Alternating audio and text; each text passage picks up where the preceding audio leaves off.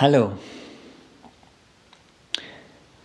Regierungspolitiker und Massenmedien warnen uns, die Menschen in Deutschland, weiter vor der Gefahr der Ausbreitung einer gefährlichen Krankheit. Sie sprechen von steigenden Fallzahlen. Und sie warnen nicht nur und erzeugen damit, was ich in der Gesellschaft sehe, mehr und mehr Unsicherheit und Angst in vielen Menschen, sondern sie machen bestimmte Verordnungen, wie zum Beispiel, dass sie die Menschen dazu zwingen, Masken zu tragen an bestimmten Orten, Kinder, Erwachsene und ältere Menschen. Und dieses Maskentragen ganz sicher wirkt sich negativ auf die Gesundheit aus. Ähm, das Atmen ist so eine fundamentale Funktion unseres, unseres Lebens und es hat sicherlich Wirkung auf unseren Körper und auf unseren Geist. Aber sie begründen das mit der permanenten Gefahr einer gefährlichen Krankheit. Und jetzt wieder neue Verordnungen, die es einschränken, dass wir frei reisen können, dass wir übernachten können, frei übernachten können, wenn man in sogenannten Hotspots lebt und dann in andere Bundesländer fährt, dann kann es sein, dass man dort gar nicht übernachten darf. Solche Einschränkungen, wenn sie gerechtfertigt sind, dann gerne. Die Sache ist nur, wie werden sie begründet? Und darüber möchte ich sprechen. Denn mir geht es darum, mir geht es um einen wahrhaftigen, um einen rationalen Umgang mit Krankheit und mit der Gesundheit der Menschen. Also, was zurzeit gemacht wird, wird zum großen Teil damit begründet, dass die sogenannten Fallzahlen wieder steigen in ganz Europa und auch in Deutschland. Fallzahlen bedeutet positiv getestet auf SARS-CoV-2. Das sind die Fallzahlen und die steigen. Und so wird gesagt, dass aufgrund dieser steigenden Fallzahlen die Gefahr für die Bevölkerung permanent ist und, und damit auch steigt. Und ich möchte darüber sprechen. Und ich werde mit ein paar Notizen sprechen, ähm, deswegen werde ich ab und zu ablesen. Mir, mir geht es darum, einfach hier der, der Wahrheit zu dienen und der Rationalität zu dienen. Also die Frage ist, was hat es auf sich? Trifft es zu, dass diese zitierten sogenannten steigenden Fallzahlen bedeuten, dass die Bevölkerung in größerer Gefahr ist. Und darauf möchte ich eingehen. Also bedeuten steigende Fallzahlen eine größere Gefahr bezüglich der ähm, Krankheit, die von ähm, dem Coronavirus ausgeht. Und die Sache ist, steigende Fallzahlen, also steigende Zahlen von positiv getesteten, könnten, können so etwas ausdrücken, könnten eine gesteigerte Gefahr ausdrücken, wenn bestimmte Voraussetzungen gegeben sind. Und wenn du daran Interesse hast, dich davon zu befreien, von, von der Angst, die gemacht wird, oder wenn du einfach auch mir zuhören möchtest, um ähm, zu hören, wie ich das angehen möchte, einfach von Vernunft und von Wahrheit her, dann lade ich dich ein, dabei zu bleiben. Also, steigende Fallzahlen können anzeigen, dass eine steigende Gefahr ist in einer Epidemie. Dazu müssen bestimmte Voraussetzungen allerdings da sein. Und da schaue ich jetzt mal ein bisschen auf meine Notizen, um mir dabei zu helfen. Also, es kann der Fall sein, dass die Gefahr steigt, wenn die Menge der durchgeführten Tests konstant bleibt.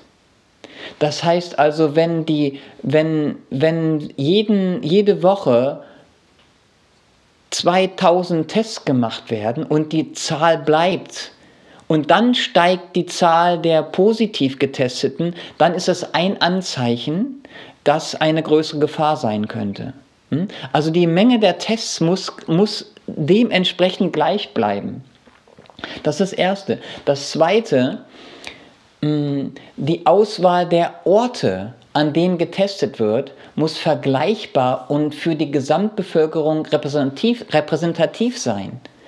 Das heißt, wenn spezifisch in Krankenhäusern getestet wird und in Altersheimen getestet wird, hm, und wenn natürlich Monat für Woche für Woche mehr getestet wird, dann muss das alles berechnet werden.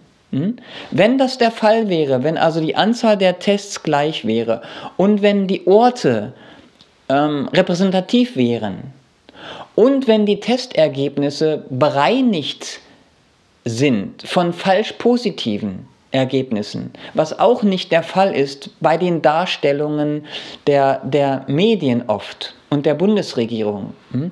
Also drittens muss, müssen die Zahlen bereinigt werden von den falsch positiven Ergebnissen.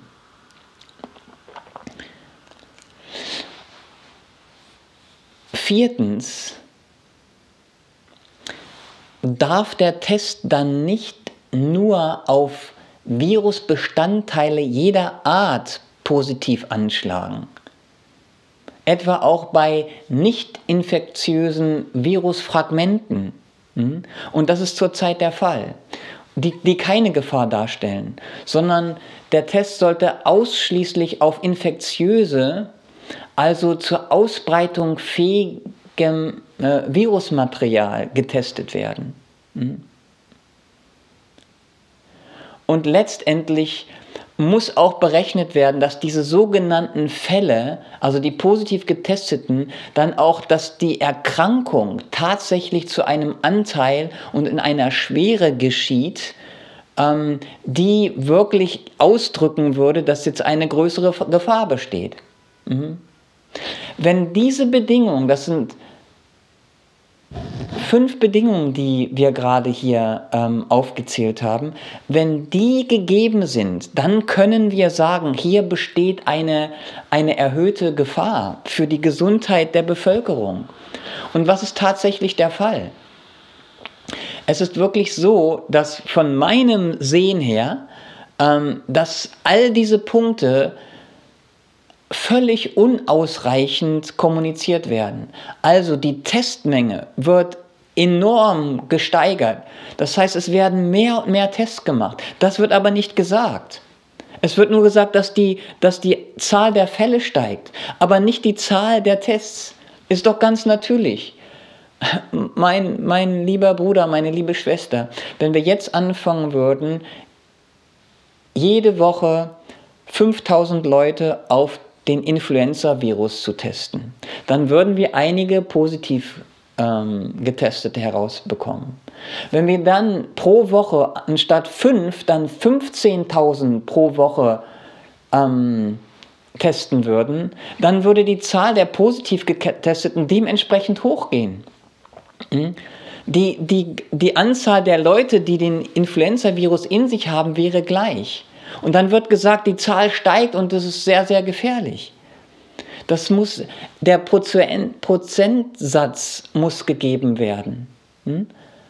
Also entsprechend der Menge, die getestet wird, wenn dann doppelt so viel getestet wird, dann muss das berechnet werden in den, in den Zahlen. Also, die Menge ist nicht konstant zurzeit. Zweitens gibt es keine genauen Aus Aussagen oder es wird tatsächlich gesagt, dass hauptsächlich in Krankenhäusern und in Altersheimen und so weiter getestet wird, was halt wirklich nicht mehr repräsentativ ist. Das betrifft nicht die, die Bevölkerung. Dann kann man sehr gezielt ähm, an bestimmten Orten testen und mehr testen und dann zeigt man, dass die Fallzahlen steigen.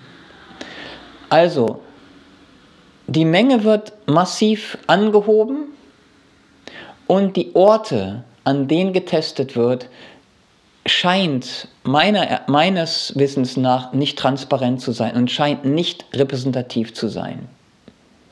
Und dann werden die Testergebnisse nicht auf Falsch-Positiv-Ergebnisse bereinigt. Zum Beispiel, äh, zumindest in den Medien sehe ich das nicht, dass angesagt wird, hier geht es nur um positiv getestete und wir berechnen, wir berücksichtigen nicht die Anzahl, was ungefähr ein bisschen unter 1% ist. Das macht eine große Menge aus.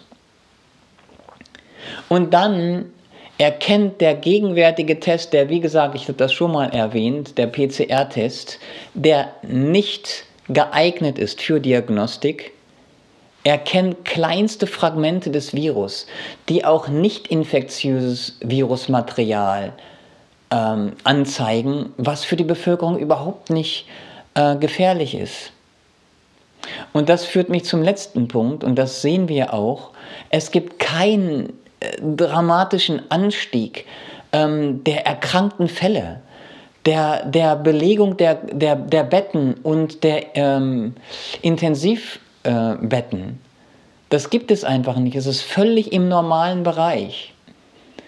Und ich werde zu diesem Video ähm, zwei ähm, Artikel verlinken, wo ihr das, wenn ihr möchtet, das nochmal nachlesen könnt ähm, worüber ich hier gesprochen habe, wo, wo ganz klar gezeigt wird, einfach von den Daten des RKI und der internationalen Institutionen, dass ähm, zwar die Zahl der positiv getesteten steigt in ähm, Deutschland und in Europa allgemein, dass aber die Zahl der Tests massiv angestiegen ist und dass die, die äh, bereinigte Zahl, das heißt die standardisierte Zahl, ähm, die dann den Prozentsatz zeigt, dass die sogar runtergeht. Das heißt, gegenwärtig infizieren sich weniger Leute an dem Virus als zuvor. Die Zahl, die, die, die, der Trend ist, geht, geht runter. Es kann sein, dass es in den letzten Tagen jetzt wieder hochgegangen ist oder, oder sich normalisiert hat, aber er ist kontinuierlich runtergegangen. Hm? Das ist so, um nochmal vielleicht ein einfaches, ich habe das Beispiel mit der Grippe genannt, um es vielleicht noch ein bisschen plausibler, einfacher zu machen. Wenn wir jetzt ähm, äh, in Berlin gelbe Autos zählen wollen, wie viele gelbe Autos in, in Berlin gibt. Und wir haben, wir testen, wir, wir senden am ersten Tag zehn Leute für zwei Stunden raus. Zehn Leute für zwei Stunden, die schauen nach gelben Autos in Berlin und werden dann eine bestimmte Anzahl finden. Dann in der nächsten Woche senden wir 100 Leute raus für, diese, für dieselbe Zeitspanne, um nach gelben Autos zu suchen. Dann werden die natürlich so viel mehr finden. Das heißt nicht, dass es mehr gelbe Autos gibt. Das heißt nur, dass mehr gelbe Autos gefunden wurden, weil mehr gesucht wurde. Und wenn wir dann noch den Leuten sagen, geht spezifisch zu den ähm, Parkplätzen der Post, ähm, der, der Deutschen Post, dann, ähm, dann werden wir noch mehr, äh, noch viel mehr positiv Getestete haben. Deswegen ähm, es ist wichtig, diese Voraussetzungen zu erfüllen. Und deswegen habe ich dieses Video heute gemacht, weil ich habe am Anfang gesagt, es geht mir um Vernunft und um die Wahrheit. Es geht um die Gesundheit der Bevölkerung. Und hier ist es wichtig, dass man statistisch und vernünftig Zahlen angibt. Was jetzt gemacht wird, ist relevante Zahlen nicht, werden nicht angegeben. Es wird nicht gezeigt, dass eigentlich kein Anstieg der Gefahr überhaupt vorhanden ist. Es wird genau das Gegenteil gemacht. Und das geschieht aufgrund von falscher Darstellung der Situation. Es ist eine Falschheit. Es gibt ein, ein Wort im Yoga, das besagt, Falschheit ist eine Hauptursache von Verbrechen. Verbrechen können geschehen, können gedeihen auf dem Boden von Falschheit. Und deswegen liegt es mir so sehr darüber zu sprechen. Denn es geht hier um die Gesundheit, es geht hier um das Wohlergehen unserer Kinder, aller Menschen, unserer älteren Menschen. Und hier wird Unsicherheit und Angst erzeugt mit falschen Darstellungen. Und ich möchte meinen Beitrag dazu leisten, das zur Sprache zu bringen, so wie es viele andere auch machen, und mich, mich für Vernunft und für Wahrhaftigkeit, dafür möchte ich mich einsetzen. Darum geht es mir. Ich danke dir fürs Zusehen und fürs Zuschauen. Und wie gesagt, ich verlinke ähm, zwei Artikel, ähm, die diese steigenden Fallzahlen ähm, nochmal genauer darstellen. Ja. Zum Schluss möchte ich noch sagen, dass ich wie immer so dankbar bin für den gegenwärtigen Augenblick und dass sich alles als ein Ausdruck von letztendlichem kosmischen Willen und Wohlwollen sehe. Und dass wir in jeder Situation lernen können und unsere Liebe ausdrücken können und unser wahres Selbst erkennen können und zum Wohle aller beitragen können, in jeder Situation. Deswegen ist jede Situation eine gesegnete Situation. Ich danke dir.